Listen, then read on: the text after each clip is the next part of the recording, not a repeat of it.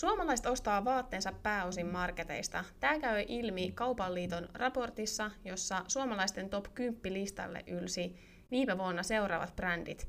Ja mä nyt luettelen nämä siinä järjestyksessä, että mä sanon sen suostuman ensin. Eli Prisma, Tokmanni, K-City Market, Zalando, H&M, Lidli, Intersport, Stadium, XXL, Dressman. Miksi näin on, mistä se kertoo ja onko se hyvä juttu? Tänään meillä on studiossa pohtimassa näihin meidän kanssa vastauksia vastuullisuusvaikuttaja ja vastuullisuuden, äh, vastuullisen liiketoiminnan konsultti ja alankova ekspertti Outi Pyy. On mahtavaa saada sut meille vieraaksi Outi ja kiitos, erityisesti kiitos. mua kiinnostaa kuulla sun ajatuksia tähän aiheeseen paljon. Niitä löytyy. Mutta hei Outi, Ää, kertoisitko vähän sen sun taustasta? Mitä Outi tekee arkisin ja miten susta on tullut vastuullisuusvaikuttaja? No mä oon ollut tekstiilialalla ää, 25 vuotta. Mä oon ammatiltani design-ompelu artenomi, eli mittatilausompeli, ja sitä kautta mä tiedän siis vaatteista ja niiden tekemisestä tosi paljon. Ää, mutta tässä kun on nyt ehtinyt sen aikaa olla alalla, niin mä oon sekä ollut vaatteiden maahantuojalla aikanaan töissä yli 13 vuotta, ja sitten sen jälkeen niin siirryin sitten omilleni. Ja tänä päivänä teen nyt vastuullisuusvaikuttajana, eli somevaikuttajana. Lähinnä se on sitä, mitä niin kuin mä puhun tuolla Instagramin puolella, tulkkaan kuluttajille, mun seuraajille niin kuin näitä, näitä vastuullisten tekstiilien ja, ja tota, kuluttamisen niin kuin hienouksia ja käytännön asioita ja pyykkijuttuja. Ja tota, mutta sitten se, se mun salainen työ, mikä ei niin kuin näy siellä Instassa millään tavalla, niin se on sitten niin kuin tämä konsultointityö. Koska meitä vastu- tekstiilien vastuullisuuden ammattilaisia, niin Suomessa kuitenkin loppujen lopuksi on ihan siis kourallinen, koska tämähän on hyvin, hyvin, hyvin nuori ala. Äm, niin siksi äm, teen sitten myöskin ä, te- suomalaisten tekstiilialan yritysten kanssa töitä. Yritän auttaa heitä parhaani mukaan selviämään tälle vastuullisuuden kaidalle tielle. Jep, eli sulla on aika tämmöinen holistinen näkemys tähän koko aiheeseen. Ja me haluttiin käydä just tätä markettimuotia ää, se, niin kuin sen takia, että me ollaan pohdittu niin kuin viime aikaisemmallakin kausilla sitä, että hei, että oikeasti, että siellä top 10 on nämä ikään kuin meidän vähän niin kuin, mitkä, se, sellaiset ketjut, mitkä tunnetaan ensimmäisenä niin kuin ruokakauppoina, mm. että ei välttämättä ekana ajattelisi. Ja sitten haluttiin enemmän myös kuulla, tai niin kuin saada meille niin kuin siitä aiheesta keskustella semmoinen henkilö, joka just ymmärtää sen niin kuin vastuullisen puolen siitä, että, että onko tämä niin kuin hyvä juttu vai niin kuin, mitä tämä kertoo meistä suomalaisista tai meidän kulutustottumuksista? Siis suomalaisethan on tämmöinen, tai Suomi on tällainen niin kuin ostoskeskusten maa. on niin kuin näitä automarketteja. ja niitähän suunnitellaan siis koko ajan lisää. Niitähän ollaan rakentamassa jatkuvasti vielä lisää näinä maailman aikoina, mikä on vähän jännää. Ähm, Mutta joo, siis se marketti, markettiskene on kyllä aika erilainen, niin kuin, sitä ei ehkä mielletä varsinkaan niin kuin muotiporukoissa niin kuin mitenkään muodiksi tai sillä tavalla, että se on vaan semmoinen paikka, mistä haetaan jotain, mitä tarvitaan ja sitten vaatteet on sattumoisin yksi, yksi siitä. Oli se sitten yöpukuja tai teepaitoja tai sukkahousuja tai niin kuin pikkareita, mitä sieltä nyt sitten tarvitaan kaikin. Mutta sitä ei jotenkin, niin kuin, se menee vähän silleen, mun mielestä jää vähän niin kuin huomioimatta juurikin sen takia, koska sitä ei niin kuin mielletä vaatekauppana, niin kuin chick chick varsinaisesti, kun se ei ole semmoinen niin kuin makea kauppa, mm. tiedättekö? Niin se on, joo, tämä on, siksi tämä on aihe, mistä mä puhun erittäin paljon, mielelläni paljon. Ja siksi on ehkä semmoinen, minkä takia mekin ollaan oltu niin yllättyneet aina kun me nähdään tämä tilasto. Koska just näin, että sitä ei ehkä siellä muodin puolella niin tunnusteta semmoiseksi suoranaiseksi muotiliikkeeksi. Mm. Ää, ja se on vähän niin kuin huomaamatta osana siinä arkea, että sä näet ne vaatteet kyllä siellä marketeissa, mutta et sä välttämättä samalla tavalla identifioi sitä. Mm. Ja varmaan erityisesti niin kuin pääkaupunkiseudulla sinänsä mä en edes muista, milloin mä olisin käynyt Prismassa tai Sittarissa, niin silleen, etenkin, etenkin kun asuu pääkaupunkiseudulla, niin tulee enemmän se, että what? Että se on mm. sieltäkö ihmiset ostaa? Nimenomaan, koska meillä kun täällä kuitenkin, meillä löytyy niitä ihan siis normaaleja kadun varsilla olevia kivijalkamyymälöitä, varsinkin Helsingin keskustassa, ja sitten koska täällä näitä ostoskeskuksiakin on paljon, ja sieltäkin löytyy niin kuin niitä, sekä niitä ketjuliikkeitä, että kaikki, mutta pääkaupunkiseudulla kun on kaikkea, mutta sitten pienemmillä paikkakunnilla, niin kun ei siellä välttämättä ole niitä pienempiä vaateliikkeitä, niitäkin on nyt tässä viimeisen 10 vuoden, 20 vuoden aikana kuollut aika paljon pois niitä alkuperäisiä niin kuin paikallisia vaatekauppoja, niin nykyään ne on marketit sitten, mistä ihmiset käy hakemassa ne. Ja kyllä ihan on senkin takia, koska nyt kun mä tein ton mittaselvityksen viime kesänä, silloin missä mä tutkin näitä suomalaisten vaatteita myyvien nettikauppojen niin kuin tätä koko skaalaa esimerkiksi, niin kyllä se oli aika selkeä, että tota, noissa ketjuliikkeissä ja, ja tota, nimenomaan siis tämmöisissä niin kuin markettipaikoissa, siellä myydään kaiken kokoisia vaatteita. Mm.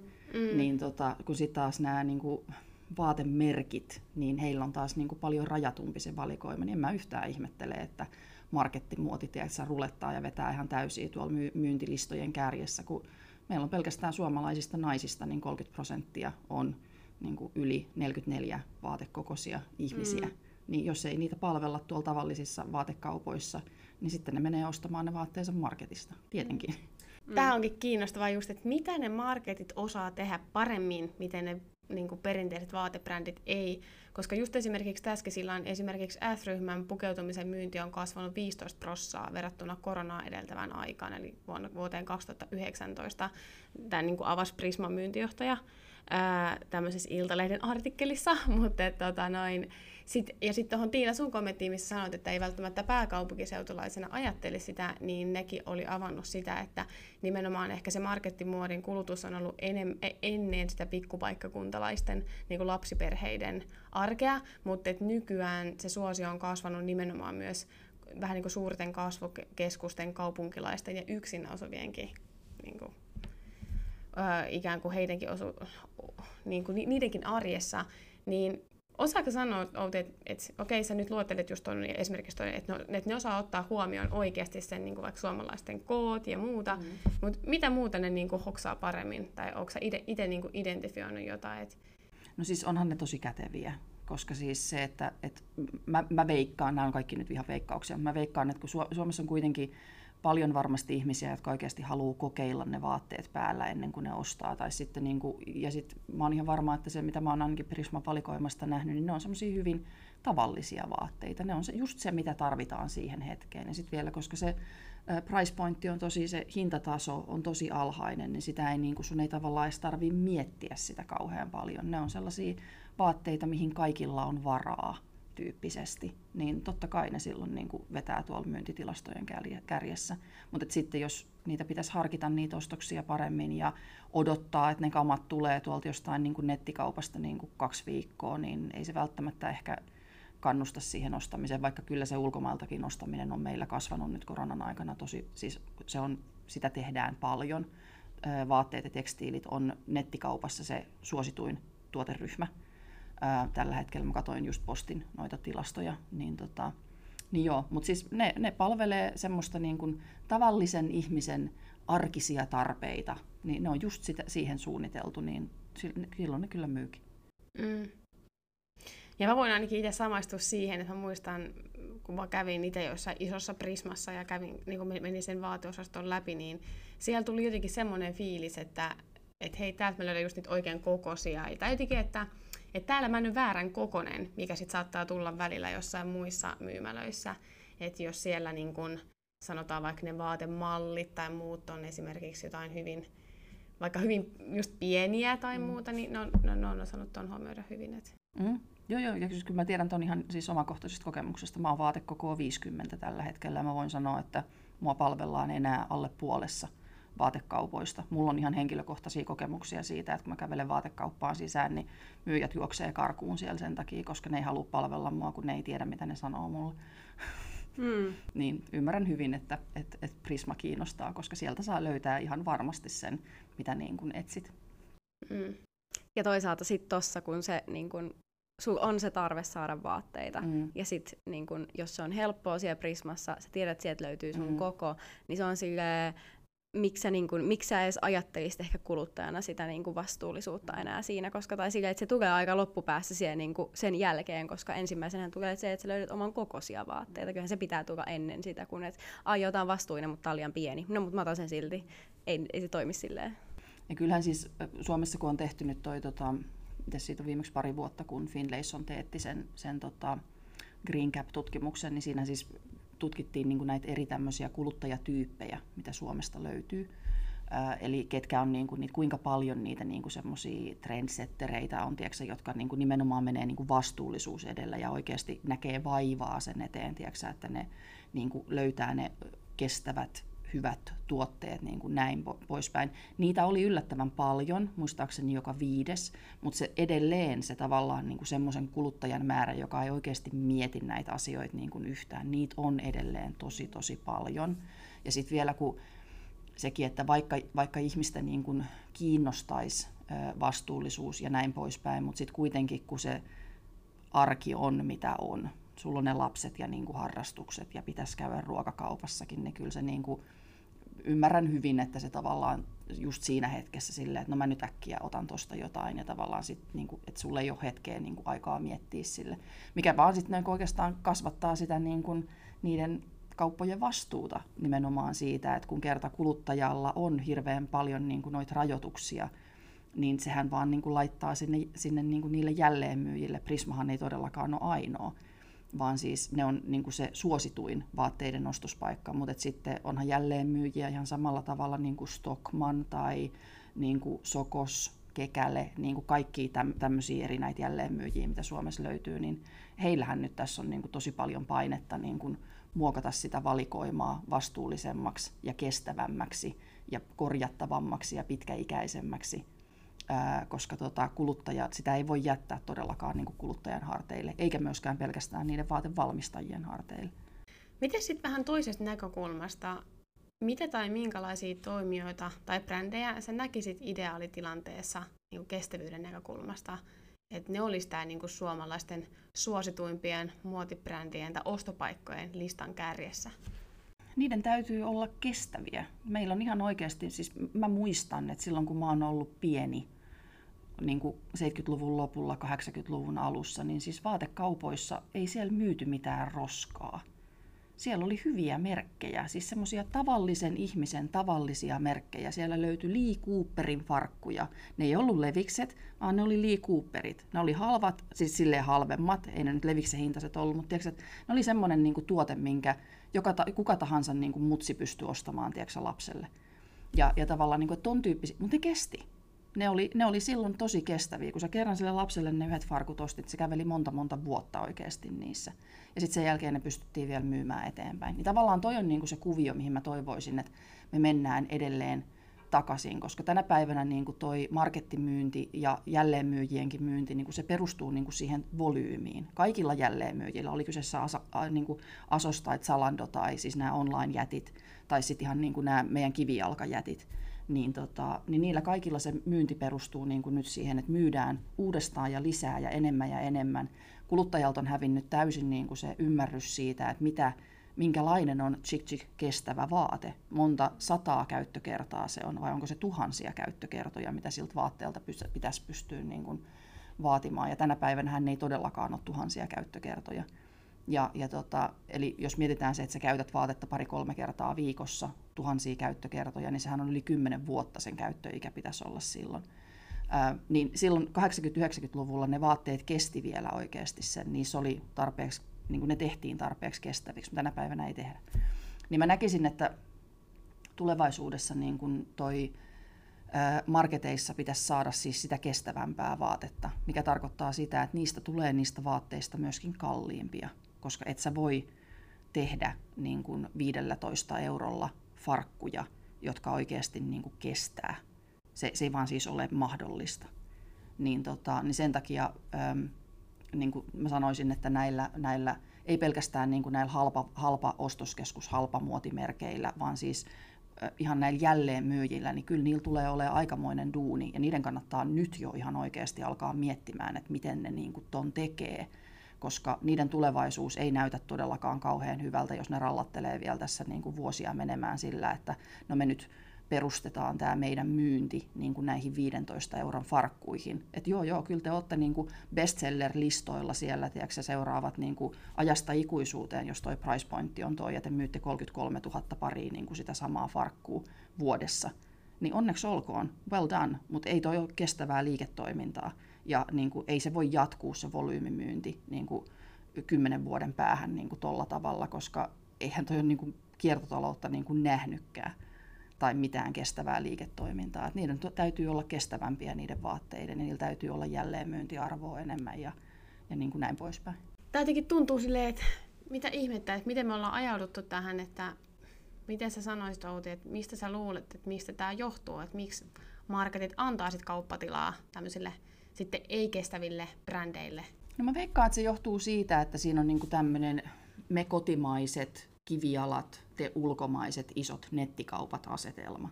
Koska siis sitähän, siihen periaatteessa silloin 2000-luvun alussa vielä kaikilla oli asiat hyvin, mutta sitten niin kuin 2008 niin kuin sen, sen lama-dropin jälkeen, niin sen jälkeen kaikki vaan halusi alkaa myymään volyymiä. Nettikaupat yhtäkkiä vaan ilmestyi jostain puun takaa. Se tuli aivan suomalaiselle kivijalkakaupalle ihan täytenä yllätyksenä.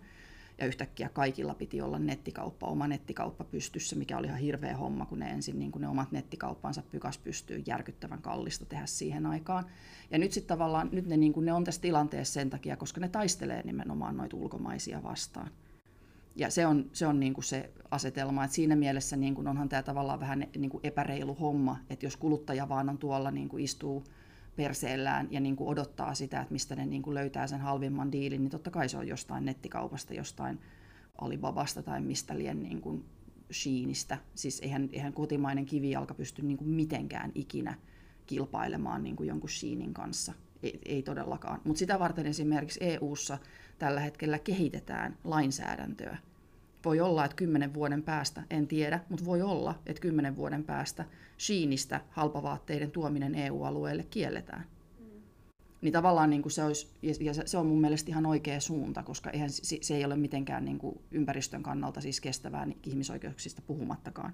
Ö, mutta niin kuin, kyllä toi olisi silleen hyvä, että, että toi niin kuin, no jälleenmyyjät ja tavallaan tämä niin kuin kivijalkakauppa niin kuin alkaisi ihan ottamaan tosissaan oikeasti sen, että kyllä niiden täytyy niin kuin siirtyä myös sinne toiseen suuntaan, että ei ne voi vaan niin kuin ikuisesti luottaa niin kuin tähän volyymimyyntiin. Se on, siis, se, on, se on niin old school tapa ajatella ja tehdä bisnestä, että musta tuntuu, että kysyit se keltä tahansa niin kuin sijoittajaltakaan, että tuolta massiengiltä oikeasti tuolla noin, jotka siis investoi niin kuin yrityksiin, niin en mä usko oikeasti, että kukaan – järkevä talousihminenkään niin investoi enää tuollaiseen bisnekseen, jonka niin kuin liiketoimintamalli on pelkästään, niin kuin, että no me nyt myydään tätä halpaa ihan helvetisti.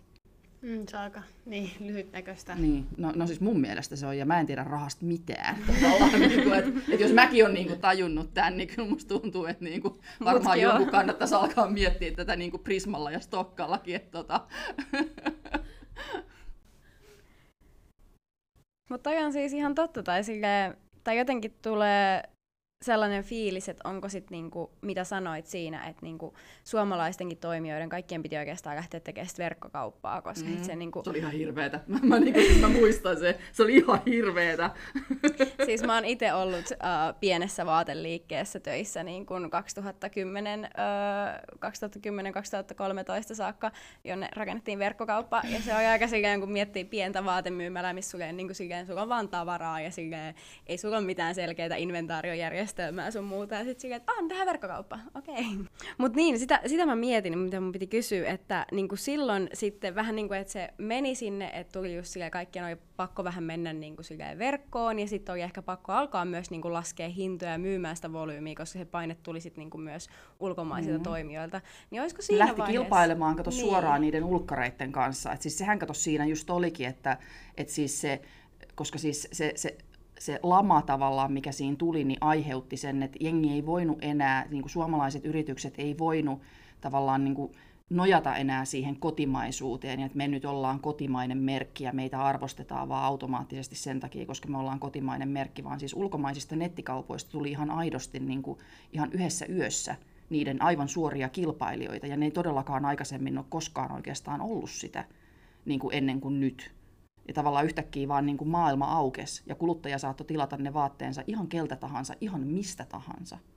Niin ei toi bisnes ollut ikinä tolleen. Sehän koko suomalainen tekstiiliteollisuus, varsinkin toi kaupan puoli, niin nehän oli aivan housut kintuissa koko siinä hommassa. Hmm.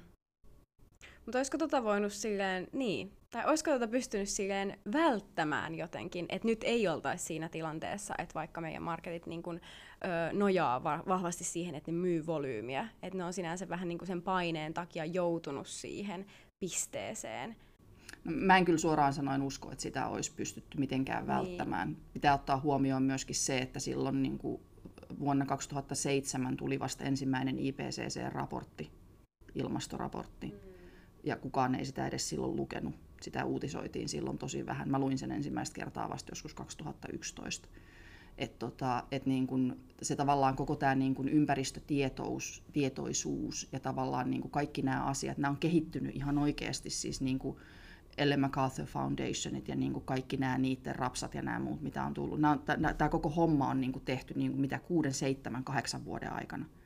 Et silloin 2010 vielä, niin siis meillä ei ollut silloin työkaluja, eikä meillä ollut tavallaan mitään muuta kuin, niin kuin tahtoa tehdä bisnestä. Jos olisitte multa kysynyt 2010, että haluanko mä tehdä bisnestä volyymillä, niin mä olisin ollut, että silleen vaan, fuck yeah.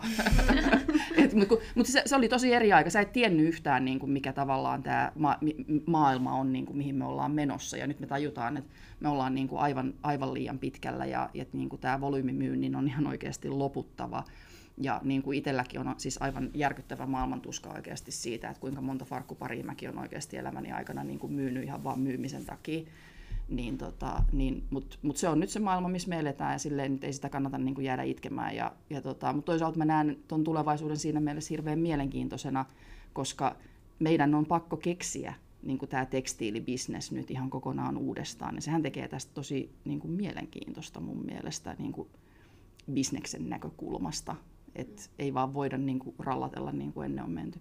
Okei, eli historiassa me ei tiedetty tästä, ja sen takia se on ymmärrettävääkin, että mm. me ei niin kiinnitetty huomioon näihin ympäristöasioihin. Ei ollut tietoa, päivänä, ei ollut niin. tietoa. Siis 2010 sä et löytänyt, jos sä menit googlaamaan tulevaisuus, huonot asiat, niin ei siellä puhuttu ilmastonmuutoksesta hirveästi yhtään mitään.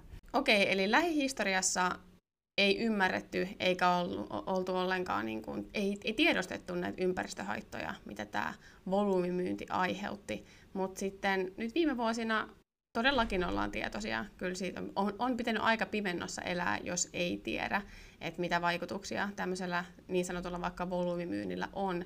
Niin tota, miten sä näet Outi tänä päivänä?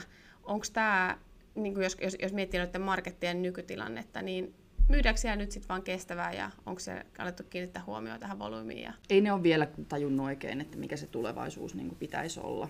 Kuluttaja luulee, että heitä syyllistetään tästä, niin kuin, että se on tämä vaan heidän homma niin kuin muuttaa kestävämmäksi. Kuluttaja on siinä väärässä, koska siis se on nimenomaan yrityksien ja, ja niin kuin valtioiden ja EUn tehtävä tavallaan hoitaa se niin kuin asia kuntoon siellä taustalla. Kuluttajan täytyy myös vähentää kyllä sitä kohtuullistaa sitä kuluttamistaan.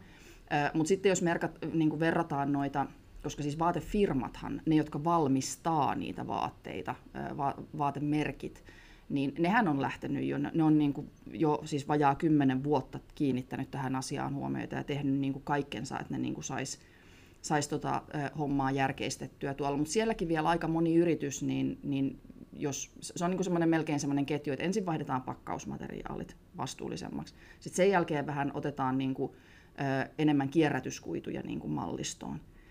Se on yleensä niin kuin step one, step two.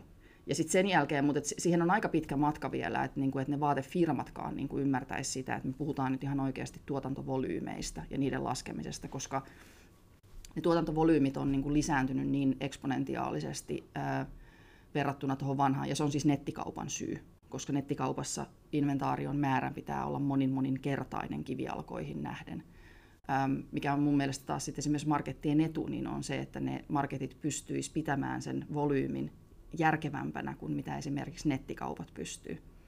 Marketeille tiedoksi vaan, tämä on yksi teille yksi semmoinen niin etu tässä hommassa. Mutta joka tapauksessa, mutta se liiketoimintamalli ei voi olla niin kuin se volyymimyynti. Et ne ei ole, ne ei ole niin kuin ymmärtänyt sitä vielä, ainakaan kaikki, kaikissa niissä yrityksissä, missä esimerkiksi mä oon käynyt, niin mä kysyn niiltä aina, että tietääkö kukaan täällä, että monta kappaletta tavaraa te olette tuottanut viime vuonna, kaksi vuotta sitten ja viisi vuotta sitten. Eli mihin suuntaan se niin kuin käyrä on menossa.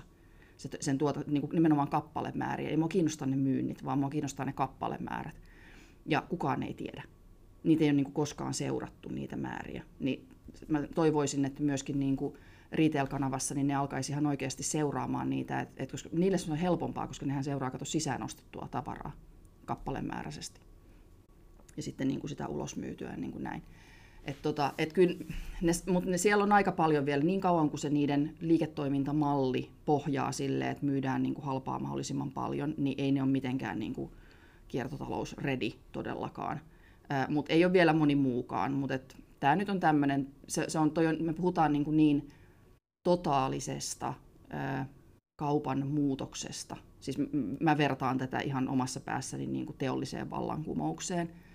Et mä tavallaan niin kuin siinä mielessä kyllä ymmärrän, että, että sit kun sä niin kuin alat tajuamaan niin kuin nämä mittasuhteet ja, ja tavallaan sen, sen muutoksen, minkä edessä ollaan, niin kyllä siinä menee niin kuin patajumiin ihan väkisinkin. Ja, mutta siitä on tuettava aika nopeasti, koska meillä ei ole loppujen lopuksi ihan hirveästi aikaa niin kuin pyörittää näitä asioita. Et siihen 35 mennessä, milloin Suomen pitäisi olla niin kuin kiertotaloudesta elävä yhteiskunta, niin kuin Suomen kiertotalousstrategian mukaan, siihen nyt on se 12 vuotta.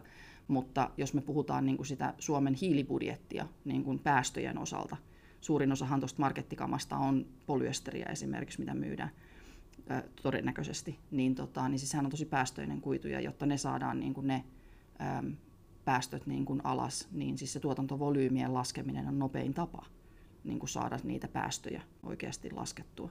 Niin tota, se hiilibudjetin aikataulu on paljon nopeampi, se on 5-8 vuotta.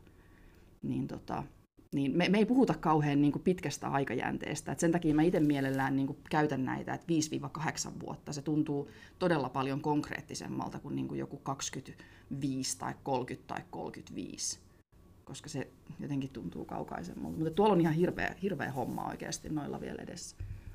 Toivoisin ehkä myös, että, että niin kuin ekonomistit, ne, ne oikeasti ne kaupan alan semmoiset teoreetikot ja niin kuin nämä, että siellä olettaisiin nyt tosi äkkiä niin kuin miettimään niitä semmoisia vaihtoehtoisia liiketoimintamalleja, koska jos sä niin kuin, mäkin kun mä menen sinne yritykseen ja kysyn niin kuin siltä toimitusjohtajalta, että oletteko te nyt miettinyt näitä tuotantovolyymien laskemisia, niin nehän heti niin kuin näkee, niiden pään yläpuolelle ilmestyy se menetetyn myynnin niin kuin kupla, se euromiljoona, mitä siinä niin kuin lukee, miljoonia. Ja, ja tota, niin se liiketoiminta pitää jollain korvata niin millä se nyt sitten on? Niin jostain se raha tavallaan niin kuin pitää saada, niin myydäänkö ne vaatteet niin kuin uudestaan ja uudestaan vai onko siellä joku, tuleeko Prismaa jossain vaiheessa joku resale-osasto? Tällä hetkellä niiden vaatteet ei ole valitettavasti sen laatuisia, että ne kestäisi toiselle kierrokselle. Stokkalla ehkä saattaa olla, mutta niin kuin, ja Sokoksella. Sokoksella on vastuullisia merkkejä aika paljon enemmän. Niillä on riiseillä arvoa tai merkkejä. Mutta joo, tämä on, niinku, siis tää on kuule aikamoinen kakku, kun tätä ruvetaan niinku jumppaamaan uusiksi niinku tota vanhaa bisnestä. Ja me puhutaan kuitenkin myös samalla niinku työpaikoista. Et kaupan alahan työllistää Suomessa niin kuin kymmeniä tuhansia, en tiedä tarkkaa lukua, mutta siis veikkaisin, että jopa niin kuin yli 100 000 ihmistä. Niin tota, nämä on kaikki, kaikki nämä työpaikat on uhattuina, jos me ei niin kuin, tavallaan ratkaista tätä kaupan alan liiketoiminnallista probleemaa, niin kuin siirrytä siihen kiertotalouteen. Että tämä ei ole nyt mistään niin kuin muovikasseista ja niin kuin PET-pullokuiduista niin kuin ollenkaan kiinni tämä homma. Aika moista niin kuin kaiken tämän tiedon valossa ja sitten ottaa huomioon, että kuitenkin nämä marketit on niitä suomalaisten suosituimpia ostopaikkoja, mm. niin miten ihmeessä niin tästä sit puhutaan enemmän, jos tämä on nyt se nykytilanne? Koska siis itse luen Hesarit joka päivä ja muitakin niin kuin medioita, ja kyllä mä niin kuin näen siellä aika paljon kritiikkiä just näitä niin kuin kansainvälisiä, vaikka Shein ja muita, mm. kun näitä ultrapikamuotijättejä ja ikään kuin pikamu- silloin kun sä mietit pikamuotijättejä, sulla tulee ehkä tiettyjä brändejä mieleen tuosta länsinapurista ja Etelä-Euroopasta, mm. mutta sitten en mä ainakaan itse välttämättä identifioisi heti sit siihen, niin kuin, että hei, nämä marketit ja marketin mm. muodit on nyt se ongelma, tai että siellä voisi olla semmoista, niin mi, mi, niin miksiköhän siitä ei sitten niin puhuta samalla tavalla? Nyt mä en haista, että pitää niin heti hakea syyllistävä sormi johonkin suuntaan, mutta siis ehkä lähinnä se, että jos sit puhuttaisiin paljon, niin olisikohan ne sitten niitä suomalaisten suosituimpia paikkoja? No siis voi olla, että olisi, mutta tavallaan kun se, se ei mun mielestä ole niin kuin sen ö, ensisijaisesti se ei ole pelkästään sen asiakkaan tehtävä tavallaan niin kuin päättää. Mähän on mm. julkaissut siis niin kuin mun Instassa semmoisen ostojärjestyksen.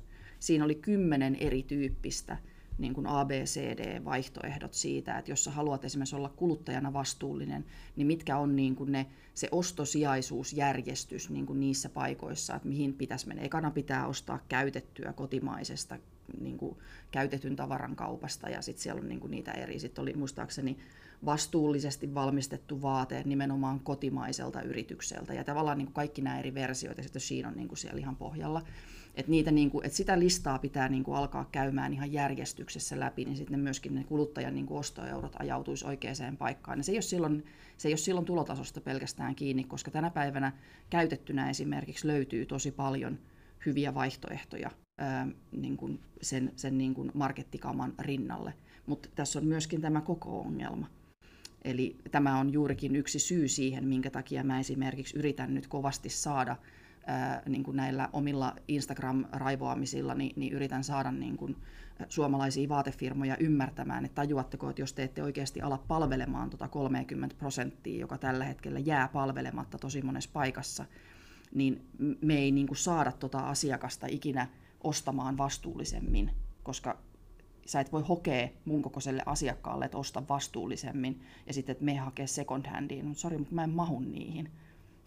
Mä en mahu niihin enää. Mulla ei ole enää juurikaan mitään second handia mun kaapissa, koska mä en mahdu niihin.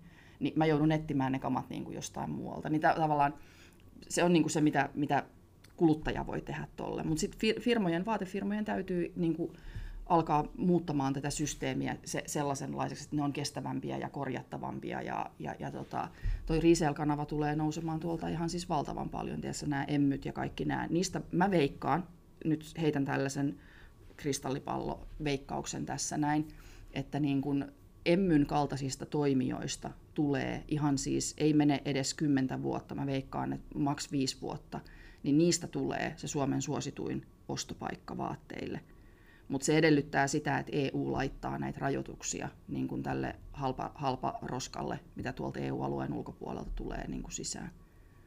Niin tota, koska kuluttaja ei sitä itsekontrollia pysty kokonaan niin kuin tekemään. Mutta tota, tämä on, joo, elämme todella mielenkiintoisia aikoja. Hei, tuli mieleen vielä tosta, koska nyt puhuttiin just paljon niistä silleen, että ne volyymit ja sitten se, erityisesti se laatu ja kaikki mm. tommonen, että mitä, mitä ne niinku edes yrittää tehdä paremmin. Miten sitten niinku, mä mietin tässä niinku marketteja ja sitten niinku työolosuhteita, niin tekeekö niinku marketit myöskään mitään paremmin ns. siellä? Niinku ne, osaat sanoa siihen, että niinku ne vaatteet, missä maissa ne valmistaa tai mitään, niin onko siellä niinku, tehdäänkö yhtään mitään paremmin? No siis ihmisoikeudet on tekstiilien kohdalla siis tosi, tosi, tosi vaikea juttu. Ja siis se on myöskin hyvin monisyinen asia. Mä, ite, niin kun, mä olen itse ekologisesti painottunut ihminen, että mua niin kiinnostaa nuo ekologiset aspektit ihan just sen päästö- ja ilmastonmuutosasioiden näkökulmasta. Mä näen että paljon kiireellisempinä tällä hetkellä kuin ihmisoikeuskysymykset, mutta se ei tarkoita sitä, ettei ne olisi niin tärkeitä. mä näen, että niin kun, totta kai markettien pitää ja kaikkien tekstiilivalmistajien pitää myöskin pitää niin kuin ne ihmisoikeusasiat tuolla tapetilla, mutta fakta on kuitenkin se, että suome, suomalaiset firmat, vaikka ne olisi niin kuin mitä marimekkoja ja mitä nansoja ja mitä finlaysoneita, niin ne on silti maailman mittakaavassa, maailman tekstiilituotannon mittakaavassa aivan siis todella pieniä toimijoita. Eli niin kuin noi ihmisoikeusasiat ei tule ratkeamaan ennen kuin, niin kuin nämä isot globaalit tekstiilijätit ottaa ne ihan oikeasti asiakseen kunnolla.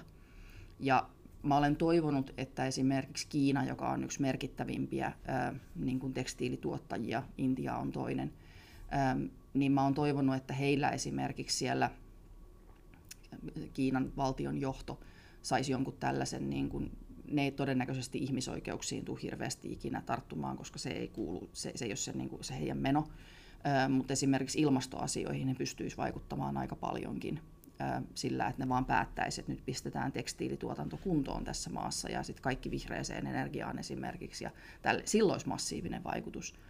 Ja sitä kautta, jos, jos niin kuin, mä näen itse, että jos tämmöinen niin esimerkiksi ekologinen puoli ja just nimenomaan nämä tuotantovolyymit saadaan laskemaan, niin – se tarkoittaa sitä, että jos, jos tavaraa ei tarvitse tuottaa järjettömiä määriä helvetin nopeasti, että me saataisiin niin kuin se tuotantovolyymi takaisin semmoiselle niin 80-90-luvun tasolle, niin silloin ne tavarat voitaisiin aidosti myöskin valmistaa tosi paljon paremmin ja ne voitaisiin valmistaa hitaammin. Se antaisi myöskin niin kuin ihan erilaisia äm, vaihtoehtoja niin kuin siellä teet palkkauksen ja niin kuin tavallaan siellä tuotannon puolella nimenomaan niin kuin siellä, ää, niin kuin siellä ihmisoikeuspuolella. Ja, ja tota, toivottavasti myöskin sitten niin kuin kaikki nuo järjestöt pääsisivät niin kuin enemmän sinne tekemään asioita. Ja EU on tässä myöskin iso pelaaja. Että jos EU päättää asettaa tietynlaisia rajoitteita niin kuin sille tavaralle, mitä EU-alueelle tulee, niin sillähän on iso merkitys myöskin sit siihen, että mitä tuotetaan. Mutta nämä kauppa-asiat on silleen jänniä, koska Kiina on kuitenkin se on niin massiivinen tuottaja, se tekee siis suurimman osan, suurimman osan maailman kankaista esimerkiksi, vaikka ne ommeltaisi missä Turkissa tai Portugalissa tai Suomessa sit loppujen lopuksi vaatteeksi. Mutta siis ne kankaat tulee melkein kaikki Kiinasta. Niin sen takia mä oon vähän ymmärtänyt, että tekstiiliteollisuus silleen haluaa kuitenkin loppujen lopuksi olla Kiinan kanssa aika hyvää pataa, koska ei ne pysty korvaamaan niin kuin sitä helposti oikeastaan niin kuin millään. Että tota, et sit jos ne niin kuin niitä esimerkiksi kankaitakin, niin alettaisiin ihan siis tuottamalla tuottaa Euroopassa tai jossain muualla tämmöisessä niin kuin ihmisoikeuksien kannalta sivistyneemmässä niin kuin paikassa, niin se tarkoittaa silloin sitä, että, että niin kuin myöskin niiden vaatteiden hinta niin kuin, mitä kymmenkertaistuu niin kuin saman tien. Mm.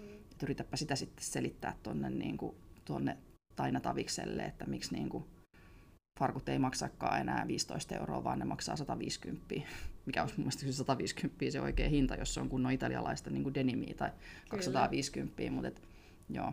Mutta no ihmisoikeusasiat, ne ratkeaa tavallaan, niin kuin, niitä on helpompi päästä setvimään, kunhan me saadaan ensin näitä, niin kuin, näitä ympäristöön liittyviä asioita niin kuin ratkaistua enemmän pois, koska niin kauan kuin tämä ympäristön ö, tuhoaminen ja tavallaan näiden luonnonvarojen käyttäminen niin kuin tapahtuu tällä volyymillä, niin se aiheuttaa massiivisen määrän myöskin ihmisoikeusongelmia. Me ei puhuta pelkästään tuotannosta, vaan me puhutaan niin kuin tulvista, sodista, niin kuin juomaveden vähyydestä, niin kuin kaikesta tämmöisestä, mikä on täysin niin kuin sivuvaikutusta sille tuotantovolyymille, niin sillä on sen takia niin kuin välitön vaikutus siis kaikkeen tähän niin kuin ihmisten olemiseen myöskin.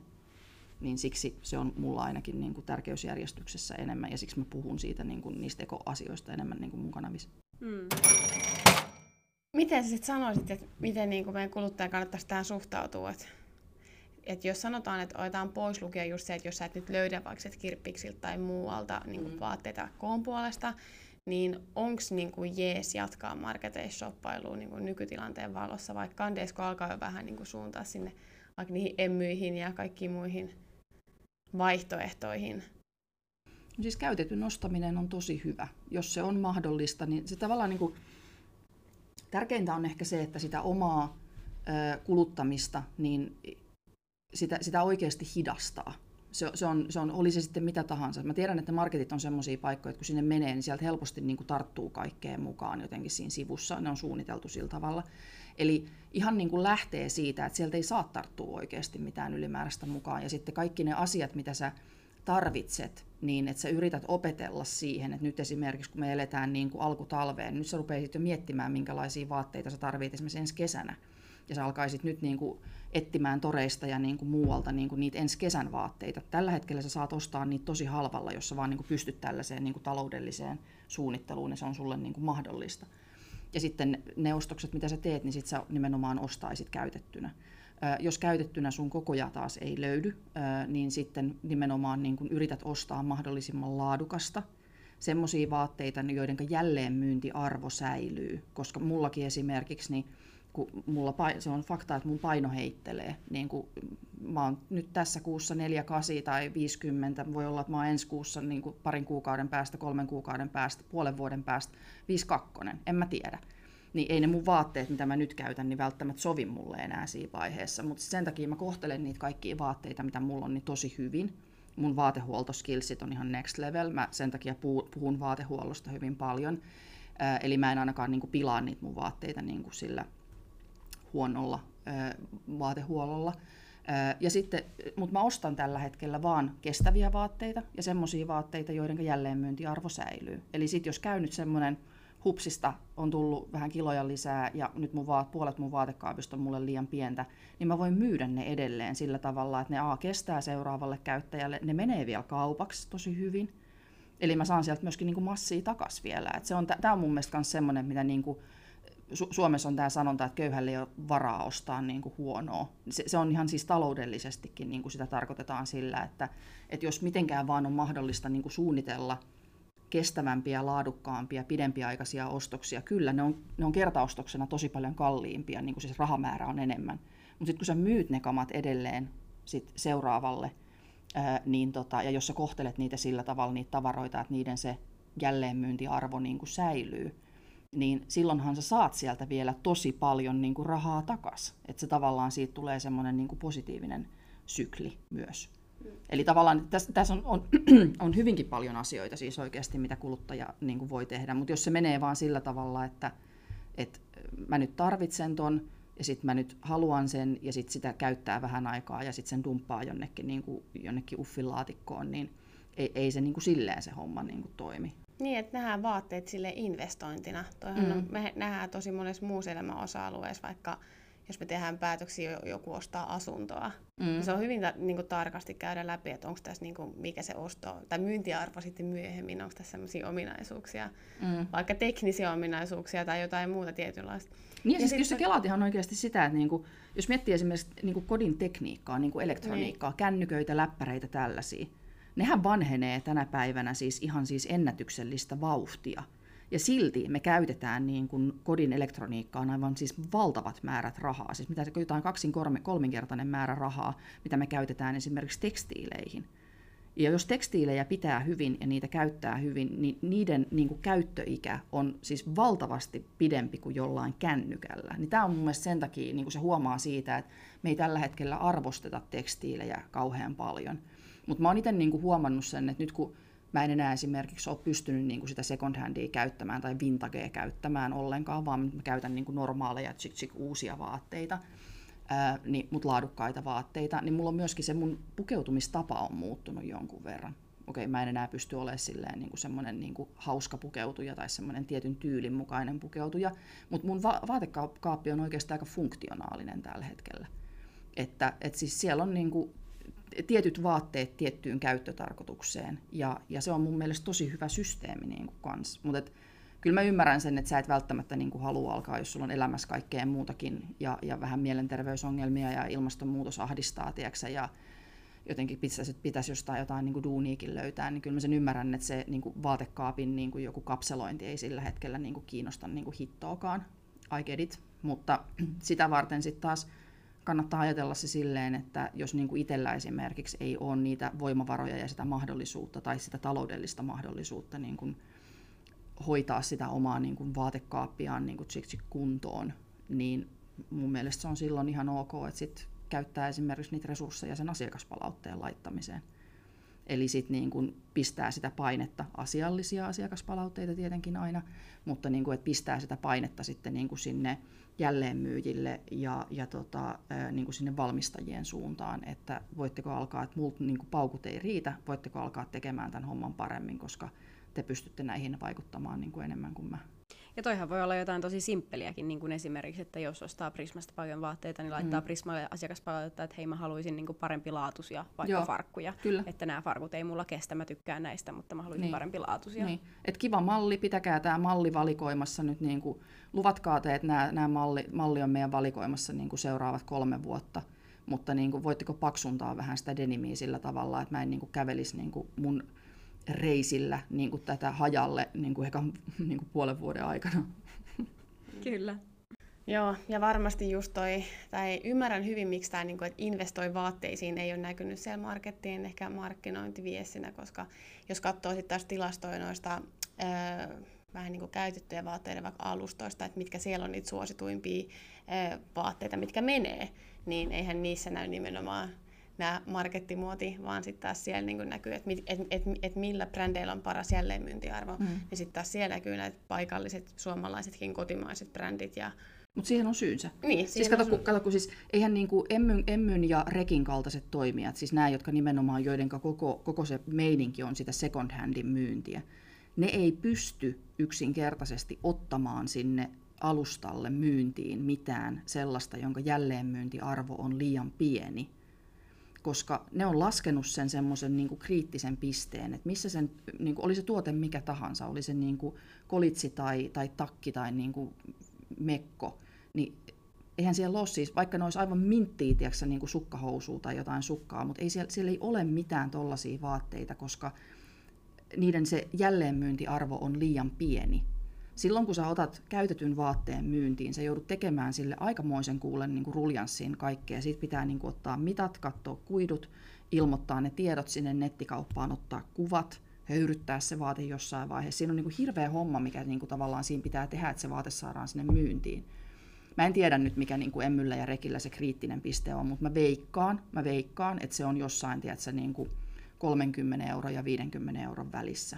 Niin ei ne sinne niin kuin voi hirveästi ottaa niin kuin niitä, sitä halvempaa kamaa, koska siis silloin se ei ole enää heille kannattavaa liiketoimintaa, eikä sen pidäkään olla. Mm. Niin kuin, et, et ne, ne tekee mun mielestä ihan oikein niin kuin tässä näin. Ja tämän takia juurikin, niin eihän ne halua, sen takia niillä on ne brändilistat, niin kuin kuluttajille, että me ei oteta tänne mitä tahansa merkkejä myyntiin, vaikka ne olisi miten hyvässä kunnossa, koska niiden jälleen myynti ei kannata niin kuin heille. Ja, ja se on, niin kuin, jos toi on sitä uutta bisnestä, mihinkä kiertotalous niin kuin oikeasti on menossa, niin sen takia niin kuin kaikkien vaatevalmistajien ja, ja niin kuin, siis Prismaakin nyt katson vaatevalmistajana esimerkiksi, koska nehän tekee niin kuin SOK hankintaketjun kautta niin kuin tuon koko niiden housemalliston esimerkiksi niin kuin tuottamisen, niin tota, kyllä niiden täytyisi alkaa niin kuin miettimään sitä, että onko näillä meidän tuotteilla minkäänlaista jälleenmyyntiarvoa niin kuin tulevaisuudessa, ja ei ole. Eihän niitä enää niin kuin uffit ja fidatkaan oikeasti halu. Sheini, Sheini näkee jo tuolla uffeilla ja fidoilla, niin tota, se ei ole hyvä merkki niin kuin millään tavalla niin, tai siis hyvä tilanne niin kuin millään tavalla. Se on kannattamatonta kamaa, mitä siellä niin kuin pyörii ja, ja tota, se on huonoa bisnestä. Se ei ole kestävää liiketoimintaa niin kuin kellekään. Jep. Ja jotta siitä saisi niin kuin NS-kestävää, niin sehän tarkoittaisi, että emmyn tai näiden rekkien, niiden pitäisi nimenomaan sitä aika polkevaksi niissä niin työolosuhteissa tai jossain muussa mitä sitten taas ehkä tämmöiset vaikka pikamuotietit tai muut tekee, jotta ne saa siitä kannattavaa, että ne myy niin edullisia no, sillä tavallahan se, niin, sillä niin, tavallahan se on saatu niin, niin, kuin niin on, halvaksi. Se, että koska jonkun ihmisoikeuksia on niin kuin loukattu. Mm. Mutta sitten, niin kuin, että jo, kyllähän ne varmaan pystyy myymään siellä halvempaa kamaa, jos ne laittaa tuonne jonnekin Raahen perukoille oikeasti sellaisen hallin pystyyn, missä tiedätkö, ihmiset tekee duunia niin kuin kaksi, kaksi euroa tunnissa.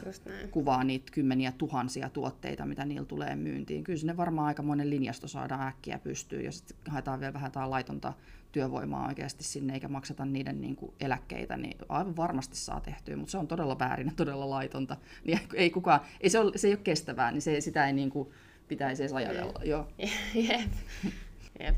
Ja, ja mun mm. mielestä oli hyvä, mistä me puhuttiin äh, Anniina Nurmen kanssa silloin, kun hän oli äh, podissa, niin just tästä, että se ei, niin kuin, äh, se ei ole kannattavaa liiketoimintaa, se ei ole liiketoimintaa, se on niin kuin, se ei mä, vaan... Ja kun mä, mä en nimenomaan, siis mua ei kiinnosta mikään niin kuin hippiutopia ihan oikeasti. Niin kuin, mä haluan tehdä bisnestä, mä haluan, että kaikki asiat, mitä esimerkiksi niin kuin, mistä mäkin olen niin kuin tänään puhunut ja mistä mä puhun aina, niin siellä on aina ihan liiketoiminta-ajatus taustalla. Että sen on, sen on luotava rahaa, sen on luotava arvoa, sen on maksettava veroja, sen, on, niin kuin, sen, sen täytyy pyöriä ihan ton normaalin niin kuin, hyvän tavan liike, liikekaupan järjestelmän niin kuin, kautta. Siinä vaiheessa heti, jos mennään sellaiselle harmaalle alueelle, missä tiedätkö, niin kuin voltkuskeja aletaan niin kuin jotenkin, jotenkin sortamaan ja niille ei aleta, niin kaikki, kaikki yhtäkkiä kaikki työntekijät onkin yrittäjiä ja maksakaa itse omat yöllinne, niin, tota, niin siis siinä vaiheessa niin kun se liiketoiminta alkaa menee tosi huonoon suuntaan. Ja nythän esimerkiksi tässä vielä, jos niin jatketaan tätä kiertotalousajattelua vielä pidemmälle, niin nyt se seuraava asia, mikä mua jälleen kerran näiden kaikkien, mitä tässä on mainittu jo lisäksi, kiinnostaa, niin on esimerkiksi tämä, että kun kiertotaloudessa yleensä puhutaan siitä niin kuin tuotteen kestävyydestä, mutta korjattavuudesta myös. Missä on meidän korjauksen ammattilaiset?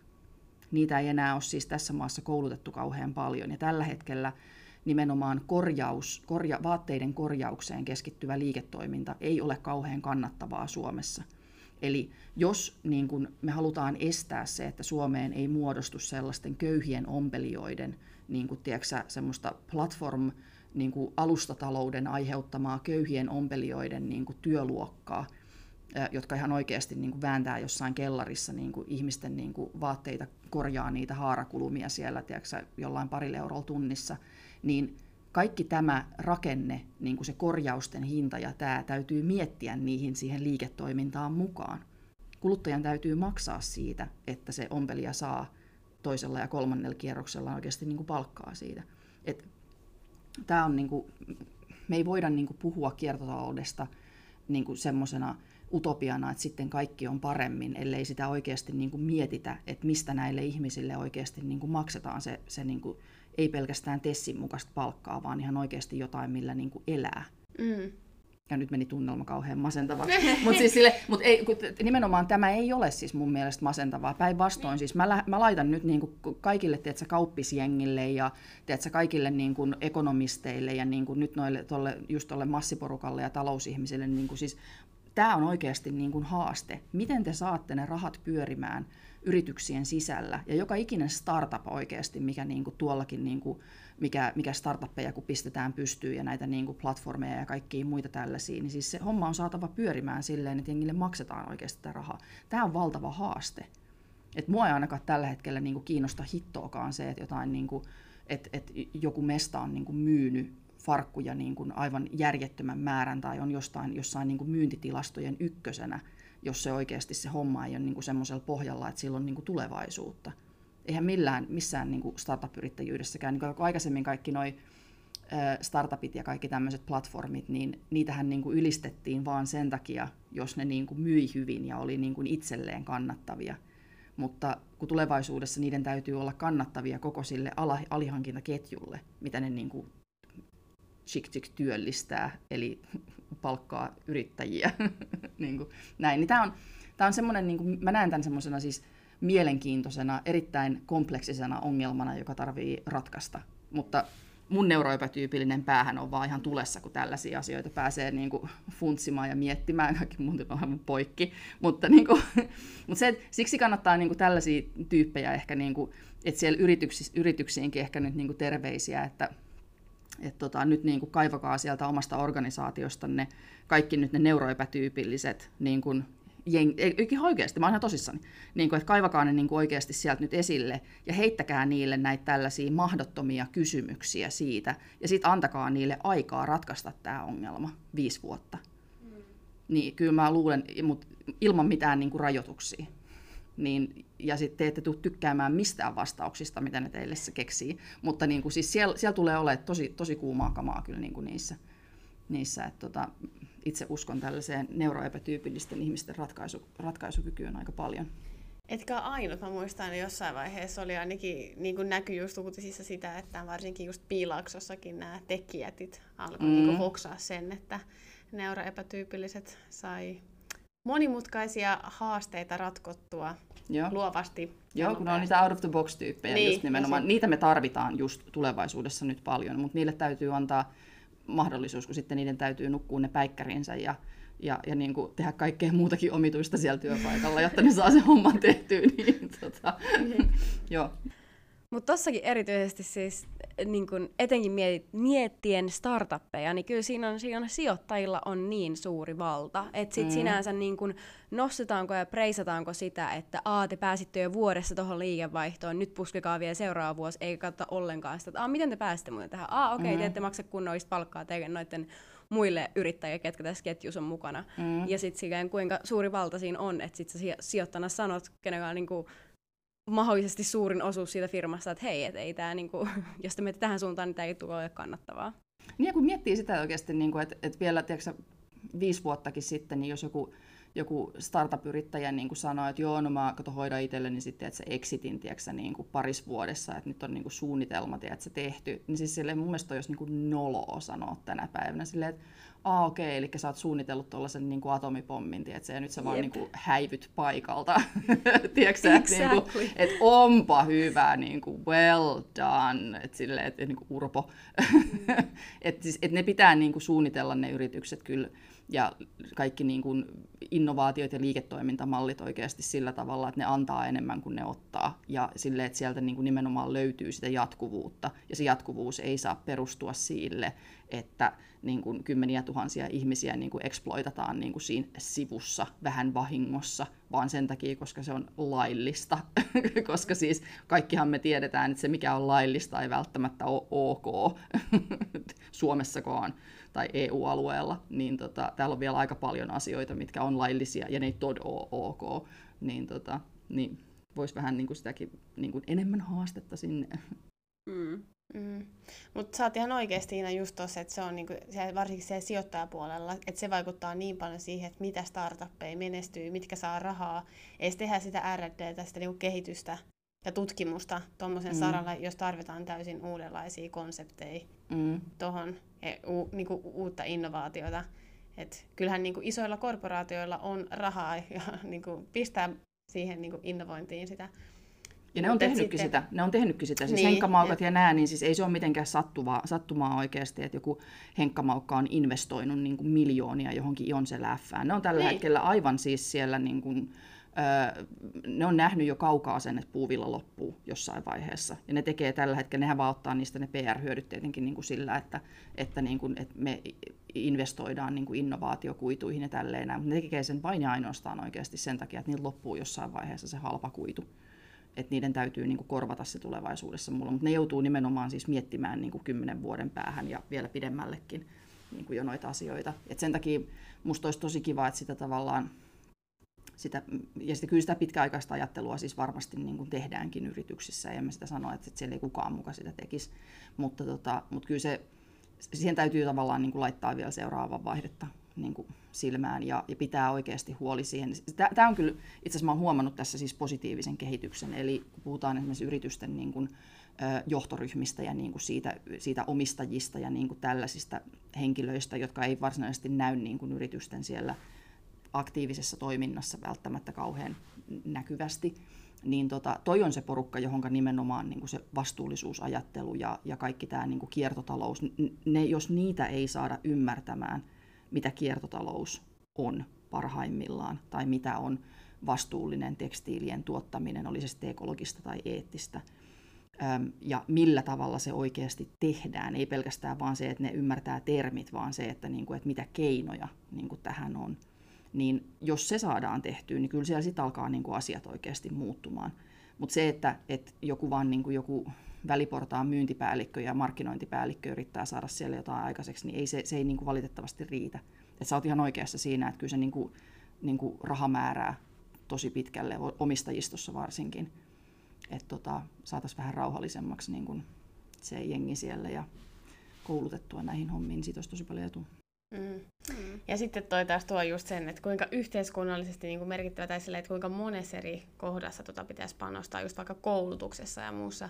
Mä olin vuosi sitten yhdessä tutkimushankkeessa, missä me myös niin kuin tutkin sitä, että minkä verran nyt suomalaisissa niin kuin korkeakoulututkinnoissa on vaikka tätä kiertotalous puolta mukana. Ja mm. siis tota, okei, tästä on nyt siis, pitää just mainita, että vuosi aikaa, että voi olla, että tilanne on muuttunut, mutta silloin muistan, että oli todella paljon just korkeakoulututkintoja, jos ei vielä, varsin myös niin kuin vaikka tekni, niin kuin te, tekniikan tai teknillisellä puolellakin, jos ei välttämättä ollut ollenkaan kursseja sisällytetty tutkintoon tästä aiheesta, että se vähän niin kuin oli myös siinä sisätty sille opiskelijalle, että sun pitää olla kiinnostunut tästä. Vaikka sitten ne on kuitenkin niitä henkilöitä, joita meidän pitäisi preppaa myös. Et ne tulee olemaan siellä työelämässä todennäköisesti päätöstekijöinä silloin 2035, kun taas pitänyt jo tapahtuu. Ja mm. sille, siinä on Mut, niinku, se on niin moniosainen ja monitahoinen, ja sitä vaan pitäisi niin kuin, vahvistaa ja kasvattaa kaikessa.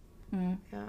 Mutta sehän, sehän tuossa just on, että, että kun kouluissa tällä hetkellä, olisi sitten yliopisto tai ammattiopisto tai ammattikorkea, mikä tahansa koulu, näistä asioista pitäisi nimenomaan nyt puhua niin kuin sillä kymmenen vuoden, jos sä koulutat noita ihmisiä niin kuin tähän vanhaan maailmaan vanhalla tavalla, niin ne, ne ei tule ole mitenkään, ne tulee olemaan osa ongelmaa siis silloin, sit silloin tulevaisuudessa, kun ne on siellä työmaailmassa. Mutta eh, totta kai niitä pitäisi alkaa kouluttaa niin kuin kiertotalousasioihin ja tälleen näin. Mistä me saadaan ne opettajat sinne kouluun, jotka ymmärtää itsekin sen kiertotalousasian? Mä haluaisin kloonata oikeasti itteni ja mennä opi- opettamaan niin kuin, äh, kiertotalou- kiertotalouteen perustuvaa äh, niin kuin tekstiililiiketoimintaa ja, ja niin kuin vaatteiden tekemistä niin kuin joka ikiseen ammattiopistoon ja työväenopistoon ja niin kuin, am, niin kuin amikseen ammattikorkeeseen Suomessa – mutta kun niinku niitä ihmisiä on tosi vähän, Et periaatteessa tämä on myös semmoinen, mitä niin kuin mun mielestä ka- kaikkien, ää, sanotaan, että esimerkiksi niin kuin tuolla, tuolla yliopistopuolella, niin sinne tällä hetkellä esimerkiksi ihmiset, joilla ei ole itse akateemista taustaa, ei hyvin no, helposti pääse opettamaan. Me tarvitaan tällä hetkellä siellä kaikki ihmiset, jotka vaan tajuaa niin kuin kiertotaloudesta mm. jotain niin, niin tota, sitä opettajistoa pitää nyt niin kuin kouluttaa äkkiä, jotta me saadaan sit koulutettua oikeasti ne tulevaisuuden tekijät. Muuten tässä käy näin, ja on käynytkin jo, että kun me esimerkiksi, kun me ollaan Nora Schinglerin kanssa tehty Studio no ja käyty tuolla ää, tehdasvierailuilla ja puhuttu yrity, yritysten kanssa, niin moni on sanonut sitä, että niillä on ongelma, ihan, että ne haluaa pitää tehtaat Suomessa, ne mitä on vielä täällä jäljellä, ne tuotantolaitokset mutta siellä ikääntyy, siellä on, siis jengi jää eläkkeelle sieltä niin kuin siis joka vuosi niin kuin ihmisiä, paljon ihmisiä.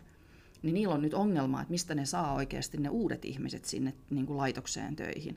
Et saa, mistä ne saa ihmisiä muuttamaan pienille paikkakunnille, jäämään sinne ja sitten niin kuin kouluttamaan itsensä sillä tavalla, että ne ei vaihtaisi työpaikkaa kahden vuoden päästä niin, tota, niin t- tällä hetkellä yritysten täytyy itse kouluttaa niiden kaikki henkilökunta, jota sinne laitoksiin esimerkiksi tulee.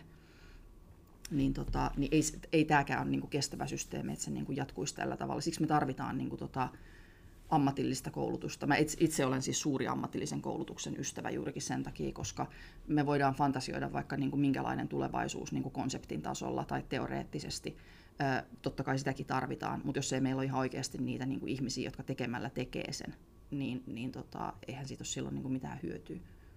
Eli tarvitaan Outi Pyy-opinahjo, jossa sä voit kouluttaa ja kloonata itseäsi. Tämä tarvitsee joku valtion rahoituksen tälle. Pikkuhiljaa, pikkuhiljaa. Mutta joka tapauksessa on tämä niin MOOC-opintoja, kiertotalouteen liittyen ilmaiseksi kaikille, ja ne on ihan suomeksi ja englanniksi. Ja tota, niin, jos googlaa MOOC ja kiertotalous, mun mielestä on kiertotalous.nyt, niin sieltä löytyy niitä, jos siellä kuuntelijoissa on joku, joka itsekin pohtii, että tästä mm. voisi olla hyötyä. Äm, sieltä varmasti saa ne vähän niin kuin, peris, vähän niin kuin perusteet, mistä mm. lähtee sitten tutkimaan lisää ja näin. Et. Joo. Ja sittenhän tota, nyt tuossa ihan siis pari viikkoa sitten, niin, niin tota, julkaistiin tämä KISU, eli Kiertotalous Suomi, mikä on, on nyt siis aivan täysin bränikkä saitti, siellä ei nyt hirveästi vielä ole mitään, mutta siis tarkoitus on niin kerätä sinne, sitä pyörittää siis Suomen ympäristöministeriö ja, ja Motiva ja VTT ja mitä kaikkea siellä on, niin kuin, siellä on sotkeentunut siihen, niin tota, sinne on tarkoitus nyt kerätä niin kuin kaikkia näitä resursseja ää, sitten niin kuin liittyen kiertotalouteen, että siis periaatteessa mä toivon, että siitä tulee semmoinen hubi, että sekä työntekijät että yrityksien omistajat että niin kuin, ö, yrityksissä päättävissä asemissa olevat ihmiset, että ne ihan oikeasti kävis siellä ja niin kuin, ja yrityksetkin niin oikein pitäisi huolen siitä, että niin kuin henkilökuntaa koulutetaan niin kuin tämän, tällä tiedolla. Siis iso suositus tuolle saitille, silloin kun se julkaistiin, mä törmäsin siihen jossain somessa kävin lukea, siis mähän niin uppouduin siihen, enkä sano oikein muuta tehtykään sinä päivänä, kun luettu sitä. Parempaa kuin Netflix. Joo, todellakin. Ja siis mä olin niin pähkinöinä, kun mä löysin sieltä muun muassa, että mun mielestä oli niinku tyyli Saksan ympäristöministeriö on koonnut tämmöisen sivun, missä oli englanninkielisiä valmiit templateja tämmöiseen niinku kiertotalouden suun, muotoilu, muotoiluun, eli vähän niinku mm. niin kuin siis suunnitteluun. Eli jos siellä on vaikka jotain tuoteomistajia, suunnittelijoita tai ketä tahansa muita niin kuin, niin kuin kuulemassa, niin että ikään kuin mitä pystyy suoraan kopioida ja hyödyntää oman yrityksen käyttöön. Ja Siis siellä on niin paljon kiinnostavia just resursseja. Että joo. Täällä, joo, se Et oli... Pistäkää kuulkaa välilehti joo, niin kuin, se oli iloinen päivä. Et siellä, siellä, pitää käydä nyt ihan jo kerran viikossa niin kuin niin. katsomassa, että mikä on niin kuin uusinta. Just, joo. Tämä on uusi sosiaalinen media. Lukemassa uusimmat. Niin. Minkälaisia, no, no, no tässä on oikeastaan luoteltukin näitä niin kuin mahdollisuuksia, mutta miten sanoisit, jos palataan vielä tähän niin markettimuotiin, että nyt vähän käytiin läpi just haasteita, mm. mutta että mitä kaikkea mahdollisuuksia sitten näet siinä? Tota, no siis mahdollisuus on se, että, että mä edelleen näen, että on paljonkin ihmisiä, jotka oikeasti haluaa esimerkiksi niin kuin sovittaa vaatteet ja ne haluaa ostaa ne vaatteet helposti tiedätkö, siinä ruokaostoksen niin kuin yhteydessä.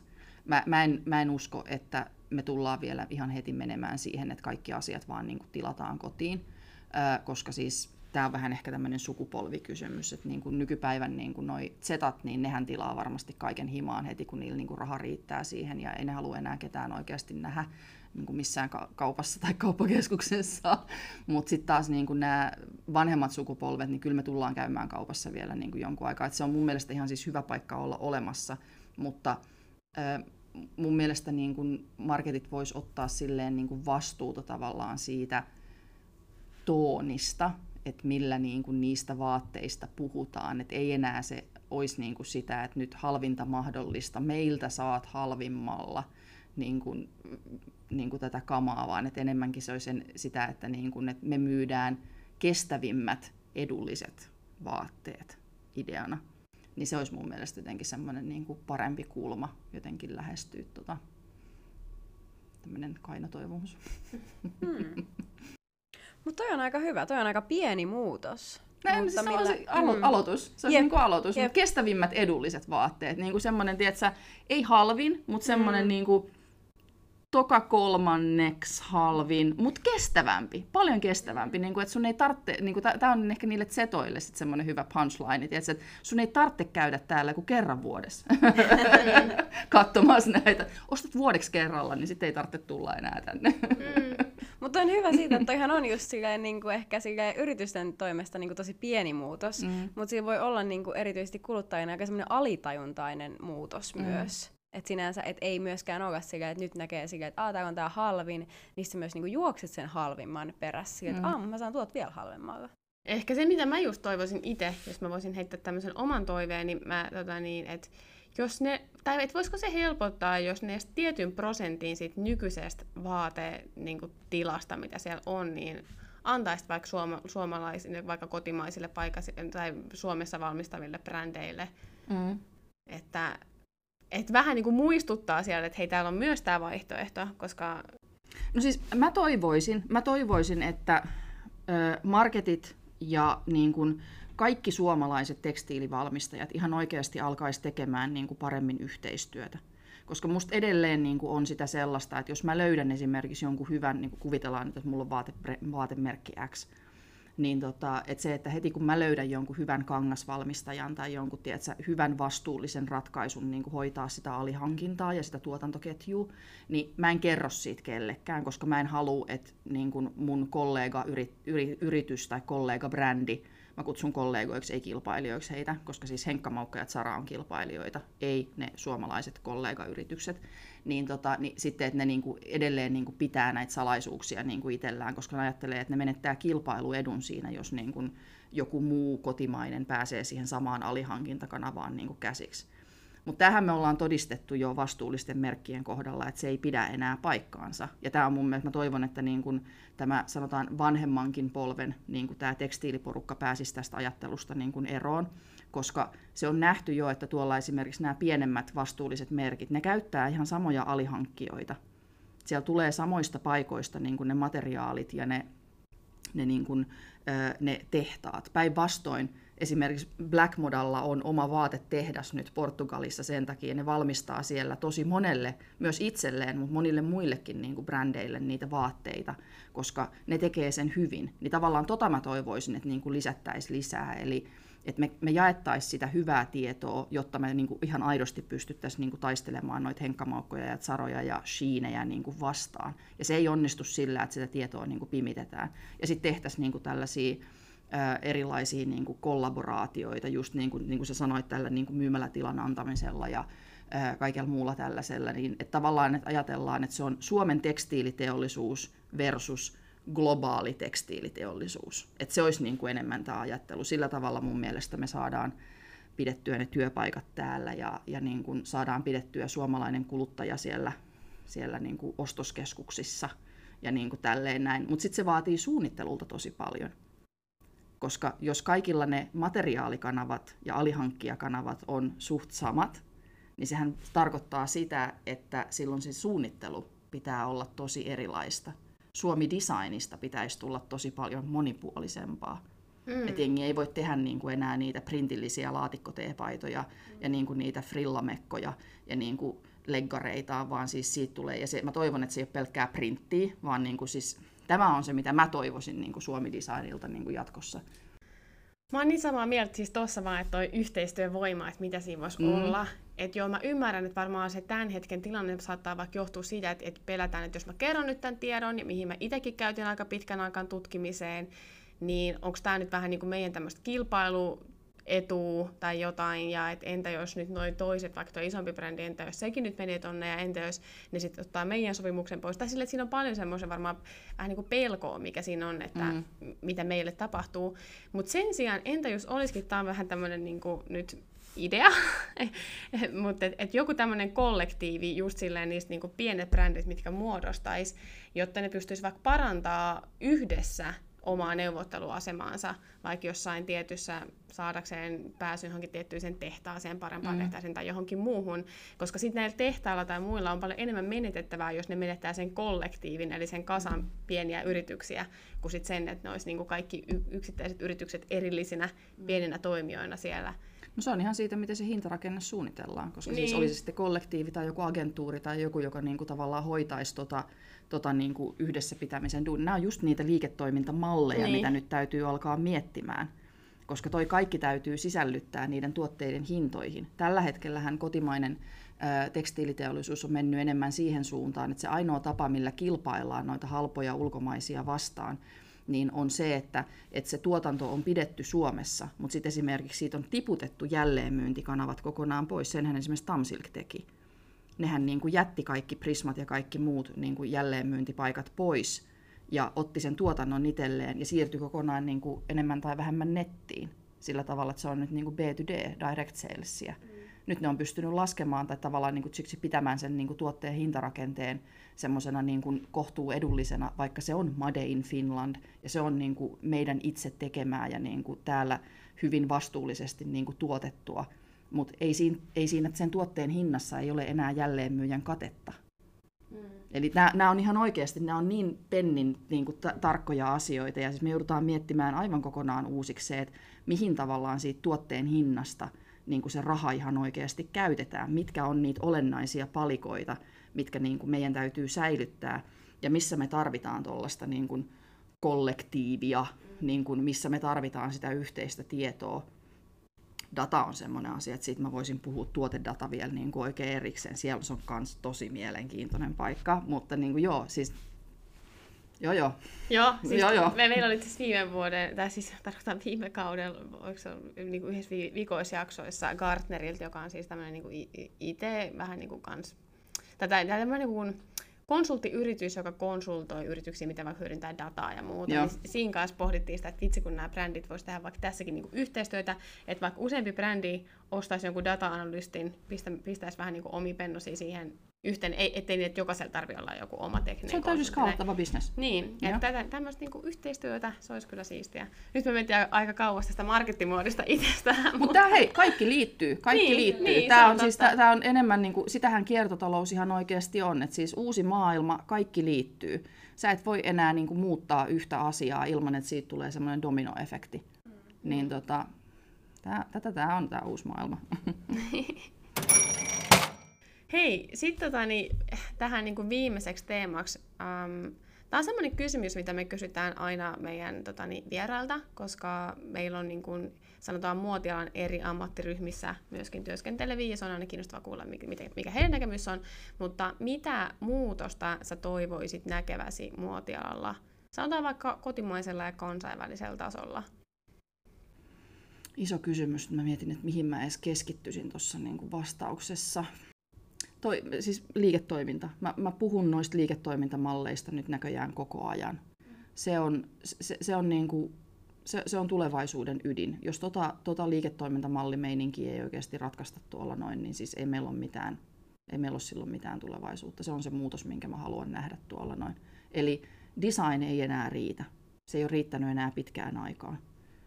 Öm, sorry, suunnittelijat se on yksi osa sitä kokonaisuutta, mutta se ei niin kuin itsestään sellaisenaan niin kuin kanna. Siellä tarvitaan tosi monta osa-aluetta, minkä pitää niin kuin osua kohilleen. Mutta jos tuo liiketoimintamalli tai ne mallit, niitä tulee olemaan kymmeniä kymmeniä erilaisia, niin jos ne saadaan niin kuin kohdalleen, niin sen jälkeen niin kuin voidaan alkaa puhua sit monesta muusta asiasta, koska se pohja on niin kuin, niin kuin kestävä. Hmm. Kyllä toi on, niin. Se, ilman sitä on niinku vaikea, sitten ne alkaa olla vaan sellaisia roposia siellä, mitä ehkä muutetaan, mutta jos ei muuta sitä perustaa, niin, Niin, sitten... tai sitten sellaista liiketoimintaa, mikä pyörii harjoittelijoilla, joille ei makseta. Niin, myös semmoinen liiketoiminta on.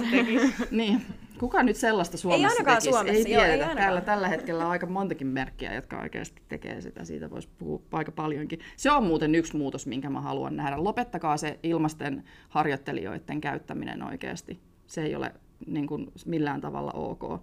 Siinä täytyy ihmisten saada, jos ei ne saa palkkaa siitä duunista, niin niiden täytyy saada jotain muuta niin kuin aineetonta siitä, on se sitten mentorointia tai jotain, niin kuin, jotain, jotain, jotain. Jotenkin se täytyy korvata se työ. Jos liiketoiminta perustuu pelkästään, niin kuin, jos ilman niitä harjoittelijoita sitä hommaa ei pyöritä, niin silloin sulla on tosi, sorry, tosi paska bisnes. Mm. Ja tämä oikeasti tämä koko kiertotalouskuvio, mistä säkin olet puhunut, tämä on oikeasti valtti, tai tämän voi kääntää semmoiseksi isoksi valtiksi, että vaikka se nyt vuoden, kun siihen käyttää ja panostaa aikaa ja pohtii vaikka sitä omaa liiketoimintakonseptia tai whatever mitä tahansa, niin se kyllä tulee sitten varmasti maksaa takaisin, että tämä ei ole välttämättä semmoinen aihe, mistä joka puolella maailmaa puhutaan tällä hetkellä niin paljon, että sitten se voi tuoda Mm. just sitä kilpailuetua ja muuta. Eli nyt kun me puhutaan suomeksi ja täällä ei ole muunkielisiä kuuntelijoita nyt kuulemassa, niin tämä on meiltä ainakin itsellä tämmöinen vinkki, että kannattaa nyt lähteä liikkeelle siihen, että, Mm. että pärjää siinä niin kuin myös kansainvälisellä tasolla pidempään. Niin kun se on oikeasti sen jälkeen, koska silloin kun se liiketoiminta siellä pohjalla on mietitty kunnolla, ää, niin siis se on sen jälkeen helposti skaalattavampaa. Mm. Et, mutta jos se, jos, se, niin kuin, jos se vastuullinen liiketoiminta ja niin kuin tekstiiliteollisuus perustuu vaan sille, että meillä on nyt nämä, me ollaan vaihdettu nämä muovikassit paperikasseihin tai johonkin kierrätysmuovipaperikasseihin ja sitten meillä on niin kuin nämä ärpet-tuotanto tässä näin, että me ollaan kaikki meidän normipolyester vaihdettu ärpettiin, niin se, se, on, niin kuin, se, se on ihan liian helppoa. Kuka tahansa osaa tehdä ton. Mm.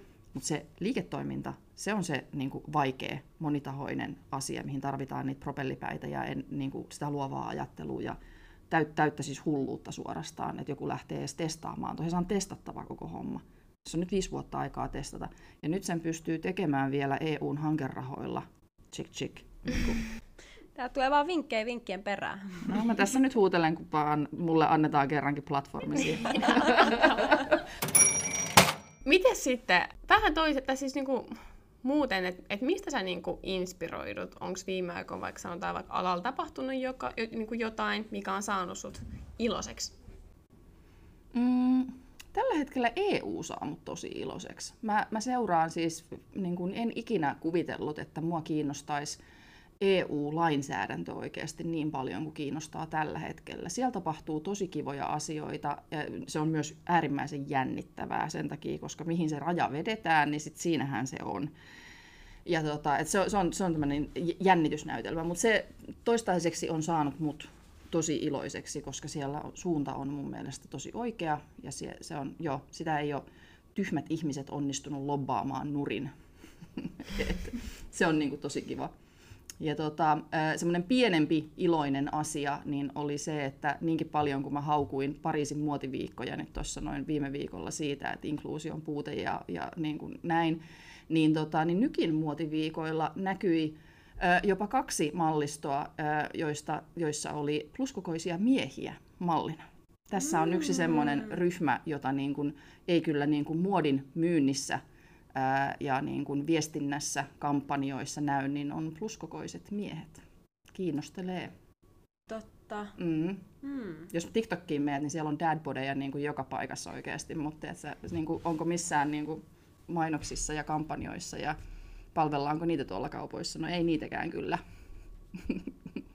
Joo. Mutta se sai mut iloiseksi. Niitä oli, se oli muistaakseni, Ralph Lauren oli toinen, kelatkaa. Mm. Niin siellä on ollut useita pluskokoisia miehiä malleina. Se oli todella, todella Ihanaa. fresh. Tämä on kyllä totta, koska jos mä alan itse miettiä vaikka pluskokoista miesmallia, niin ei kyllä tuu. Ei tuu. Mieleen. Kukaan ei pysty muotialan ihminen sanoa ketään. Niin kun, että jos sä sanoit pluskokoisiin naisiin, niin kaikki voi heti, niin kun, tiedät, sä, sä voit luetella sieltä niin kun, tiedätkö, tyyppejä. Pluskokoisia miehiä. Hmm. Sirkat soittaa salalla. Niin kun. Joo, joo, joo. Tarvitaan niitä. Miten sitten vielä viimeinen kysymys? Tässä on ehkä vähän vastattukin tähän aikaisemmin, mutta et mitä vinkkejä antaisit vastuulliseen kuluttamiseen ja muotiporin kuuntelijoille? Tai sitten onko jotain, mitä sä haluaisit promota? Onko jotain semmoista käynnissä? Öm, sekä että mm, tota, seuratkaa mun vaatehuoltokontenttia. Se on oikeasti siis, teen sitä suurimmaksi osaksi ihan ilman palkkaa. no, nostan tässä nyt omaa häntääni vähän, mutta tota, mut siis se, on, se on tosi hyvä. Se on semmoinen helppo paikka oikeasti aloittaa, kun sen vaatehuollon tajuaa tavallaan, mistä siinä ekologisessa vaatehuollossa on kysymys, niin sen jälkeen ne niin kuin, se, se vaatteiden hyvä ylläpitäminen ja niin kuin tavallaan sen laadukkaamman vaatteen hankkiminen ei enää pelota niin paljon, kun sä et sössi sitä niin kuin pilalle.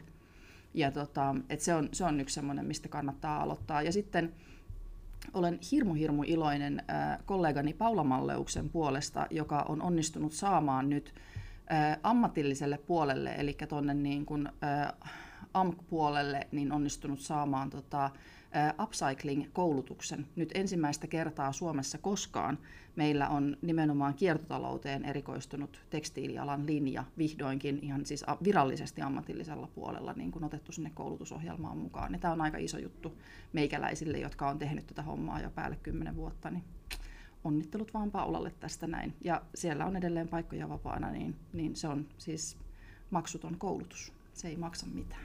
Wow, ilmoittautumaan. Joo. Ja siellä pääsee itse tekemään, se ei ole mitään pelkkää teoriaa, vaan se on sitä, että sä itse teet oikeasti, opettelet niitä hommia. Hmm. Niin siinä Suomen parhaalta pääsee siellä oppimaan, kuulkaa. Joo. Hei, toi ihan, ihan mahtavaa. Ja pitää muuten vielä kompata tätä vaatehuoltoa. Mun muistaakseni me ollaan tituleerattu sut viime kaudella joksikin ö, vaatehuollon kuningattareksi Suomessa tai jotain saman tyylistä mun mielestä. Ja, sit, ja, mä, joo, ja mä muistan, on, on tainnut joskus ainakin sanoa, että sä oot myös niinku vastuullisen muodon kävelevä Wikipedia tai Totta. että tällaisia... Koska supervoimani on päteminen. Ei, mutta siis pakko kyllä itse heittää iso suositus, että jos et seuraa vielä Outia Instassa, niin kannattaa. Se on, ainakin semmoinen alusta, mistä itse on oppinut ihan sikana. Mm. Ja ei pelkästään sun Instassa, vaan sit, että on myöskin ollut jossain tapahtumissa, missä olet ollut puhumassa esimerkiksi vaikka niin kuin pesus, niin kuin vaatteiden pesemisestä ja siihen mm. liittyvästä. Että ne on niin kuin, joo. Ja sitten kun mulla ei ole mitään elämää oikeasti, kun mähän siis elän ja hengitän näitä asioita, niin, niin mulla on kuule DM-boksit on auki. Sinne saa laittaa, kuulkaa kysymyksiä, jos semmoisia tulee, niin sitten mä voin vastata siellä niihin. Joo. Ai vitsi. Joo, joo. Very special service. Toi oli kova. joo, mutta se on niinku, joo. Kiitos, että sä teet sitä, mitä sä teet. Ei, niin kuin säkin sanoit Kyllä. just tossa, että ei ole semmoista, mistä saat jokaisesta pennihyrrään tai että et tulee, mm. niin se on kyllä todella... No, on tämä aika siisti duuni mun mielestä. Mä vaan iloissa, että saan tehdä tätä duunia tällä tavalla. Kyllä. No. Hei, kiitos sulle. Tämä on ollut ihan todella niin kuin, kiinnostavaa, mielenkiintoista, virkistävää keskustelua. Kiitoksia. Ihan oli ollut täällä, täällä vertaistukemassa. Kiitos, tämä oli ihan mahtavaa.